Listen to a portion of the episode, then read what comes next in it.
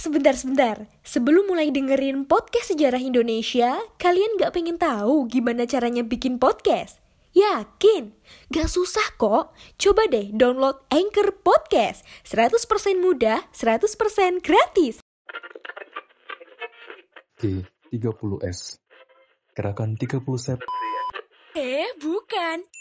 G30S, Gaung 30 September Podcast Sejarah Indonesia. Dimulai dari hari ini sampai 30 hari ke depan. Kalian bakal dengerin episode spesial dari kami. Penasaran kan? Pokoknya dengerin deh Podcast Sejarah Indonesia. Dalam G30S adalah Udah, Untuk apa sejarah dipelajari? Halo teman-teman, saya Ganda Febri Kurniawan, podcaster edukasi. Kali ini akan berbicara untuk podcast sejarah Indonesia atau Poseidon tentang sejarah gerakan 30 September 1965 atau dikenal juga dengan nama peristiwa G30S PKI.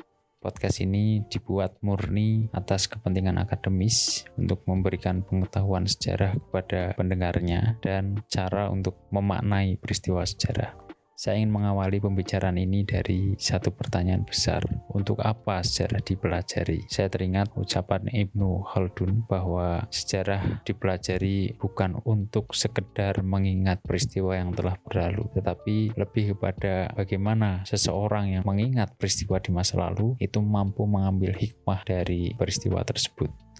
Hikmah itu dalam kacamata sains bisa diinterpretasikan sebagai ilmu pengetahuan. Jadi pengetahuan apa yang diambil dari peristiwa di masa lalu yang dapat dijadikan bekal untuk melangkah ke masa yang akan datang itu menjadi satu wacana yang terus bergulir di dalam perkembangan ilmu sejarah dan pendidikan sejarah bahwa seorang pembelajar sejarah harus mampu melihat peristiwa itu secara positif untuk mengambil nilai yang ada di dalamnya. Lalu apa itu G30S PKI? G30S PKI dalam kacamata sejarah resmi adalah satu peristiwa di masa lalu yang terjadi di Jakarta, tepatnya di daerah Lubang Buaya, Jakarta Timur, dekat dengan Bandar Udara Halim Perdana Kusuma peristiwa yang terjadi pada malam 30 September dan Oktober dini hari itu telah memakan korban 6 orang jenderal dan satu orang perwira pertama dari TNI Angkatan Darat. Itu menjadi satu catatan kelam bahwa mereka terbunuh dalam satu gerakan percobaan kudeta yang dalam sejarah resmi dipelopori oleh Partai Komunis Indonesia dan korban dari peristiwa itu dikenal dengan nama pahlawan revolusi. Peristiwa itu menyisakan banyak kenangan pahit bagi kelompok yang bertikai pada waktu itu dari pihak tentara, dari pihak pemerintahan pada waktu itu, dan juga dari pihak politisi-politisi termasuk dari politisi Partai Komunis Indonesia percobaan kudeta yang gagal itu tidak hanya ditumpas berdasarkan para pelaku yang terlibat di dalam gerakan, tetapi juga berdampak pada pembubaran Partai Komunis Indonesia dan pelarangan ideologi komunis untuk disebarluaskan di negara kesatuan Republik Indonesia ini. Mengapa itu dilakukan? Dalam analisis saya sebagaimana yang terjadi di negara-negara lain salah satunya Jerman yang memiliki sejarah kelam juga di pertengahan abad 20 yaitu tentang Nazi Jerman mungkin telah memaafkan dan telah menganggap masa lalu itu sebagai satu pelajaran. Tetapi masyarakat Jerman secara umum, khususnya dari generasi tua, masih memiliki trauma terhadap kekejaman Nazi di masa lalu. Sehingga apabila misalnya partai Nazi itu dibangkitkan kembali di Jerman, itu akan mengungkit luka lama yang sampai saat ini masih belum tersembuhkan. Sehingga Nazi akan terus menjadi bagian yang gelap, terlarang bagi Jerman bahkan bagi masyarakat Eropa. Karena faktor apa? Faktor trauma masyarakat.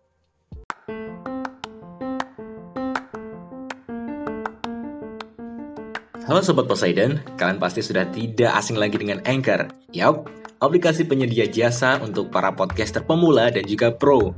Buat kalian yang pengen mulai nge-podcast, langsung download aja Anchor di App Store ataupun di Play Store. Di sana, kalian bisa nge-podcast dengan banyak banget pilihan background musik. Setelah itu, kalian bisa mempromosikan podcast kalian ke mana pun. Secara otomatis, nanti akan di-sharekan oleh Anchor sendiri. So, tunggu apa lagi?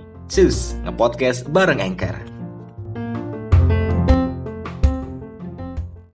Tetapi positifnya adalah generasi muda Jerman khususnya telah mempelopori penyatuan politik yang dikenal dengan nama rekonsiliasi dari pihak-pihak yang berkonflik di masa lalu sehingga mereka telah meletakkan dendam, meletakkan prasangka supaya tidak dibahas kembali dan tidak menjadi potensi lahirnya konflik-konflik di masa yang akan datang. Dan di sinilah tadi seperti yang Ibnu Khaldun katakan terdapat hikmah dari peristiwa yang telah terjadi. Peristiwa rekonsiliasi di Jerman dan bagaimana sikap masyarakat Jerman terhadap masa lalunya tadi dapat kita ambil sebagai satu pelajaran juga untuk kasus yang terjadi di Indonesia. Salah satunya adalah peristiwa gerakan 30 September kita memang tidak mungkin untuk membangkitkan kembali ideologi komunis atau membangkitkan kembali Partai Komunis Indonesia. Membangkitkan ideologi itu maksudnya adalah mempopulerkan, mengajarkan, meyakinkan orang bahwa ideologi ini adalah satu konsep yang lebih baik dari Pancasila misalnya. Itu suatu hal yang tidak mungkin kita lakukan.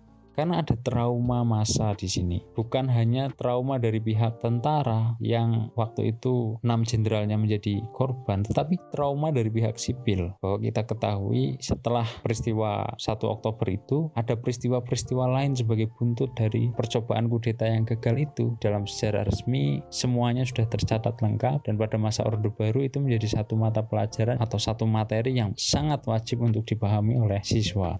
Lalu kenapa penyebutan gerakan 30 September 1965 itu ada dari beragam versi? Karena setelah tahun 2000-an pasca Orde Baru runtuh, para akademisi yang memiliki fakta berbeda dari versi sejarah resmi itu mulai bisa mengemukakan pendapatnya itu akibat dari demokratisasi yang terjadi di Indonesia pasca Orde Baru. Sehingga versi-versi itu kemudian menjadi satu pemahaman akademis dari sudut pandang yang berbeda dan didukung oleh fakta-fakta tersendiri di luar kepentingan para penulisnya. Yang pasti salah satu tokoh pada waktu itu adalah Profesor Joko Suryo yang sekaligus menjadi tim atau terlibat dalam pembuatan kurikulum 2004 Istilah PKI di kurikulum 2004 itu sudah mulai dihilangkan, tetapi mendapat protes keras dari masyarakat sehingga dikembalikan lagi. Tetapi kemajuannya adalah dalam buku tersebut tidak hanya mengajarkan tentang satu peristiwa sejarah sebagai doktrin yang waktu itu juga ditentang oleh banyak tokoh, sejarawan, akademisi di bidang pendidikan sejarah. Karena kita ingin seperti apa sebenarnya? Saya rasa model yang paling ideal tadi adalah Jerman dan satu lagi apabila kita ingin melihat adalah Afrika Selatan. Bagaimana masyarakat dibangun kembali atau direkonstruksi ulang bukan karena dendam, bukan karena kebencian terhadap masa lalunya, tetapi lebih kepada bagaimana supaya masa lalu yang kelam itu jangan sampai terulang. Memang ada batasan-batasan trauma misalnya yang harus kita hormati karena trauma itu merupakan satu imajinasi yang sulit untuk dihapus khususnya untuk para saksi sejarah di masa lalu. Seperti yang tadi terjadi di Eropa. Jika kita jalan-jalan ke Eropa dan salam hormat selayaknya Hitler atau kita menggunakan lambang Nazi, kita akan langsung ditangkap bukan karena alasan pembungkaman atau anti demokrasi tetapi ada trauma yang harus disembuhkan dan itu tidak cukup satu atau dua tahun. Di Indonesia juga sama. Trauma itu terus berlangsung hingga saat ini.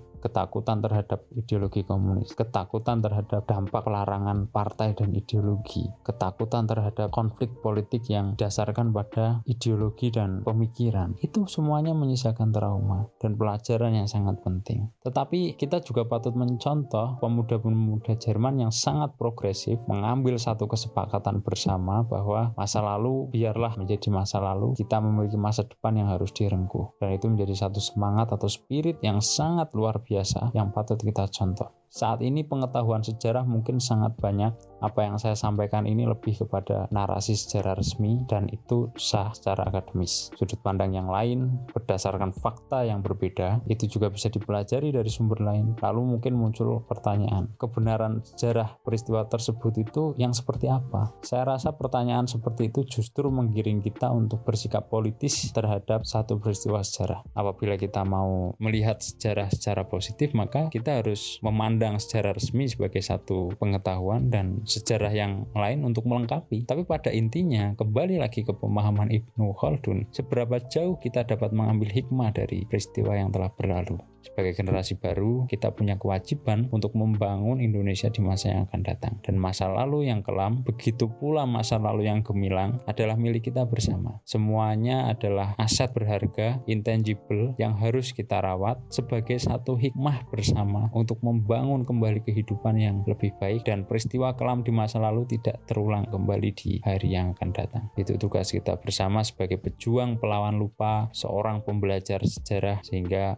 pembahasan tentang peristiwa gerakan 30 September 1965 ini tidak berlarut-larut pada perdebatan yang berputar-putar pada satu pembahasan saja, tetapi kita lebih kepada mengambil hikmah dari kejadian yang telah berlangsung, sehingga kita tetap mempertebal nasionalisme, memperkuat sikap kebangsaan dan ikatan persaudaraan sesama anak bangsa, menjunjung tinggi sifat-sifat kebinekaan yang telah mempersatukan kita menjadi satu bangsa dan satu negara yang sangat indah dan elok vlog ini. Mungkin itu yang dapat saya sampaikan. Terima kasih telah mendengarkan podcast ini dan tetap setia sebagai pejuang pelawan lupa. Salam dan semangat belajar. Terima kasih.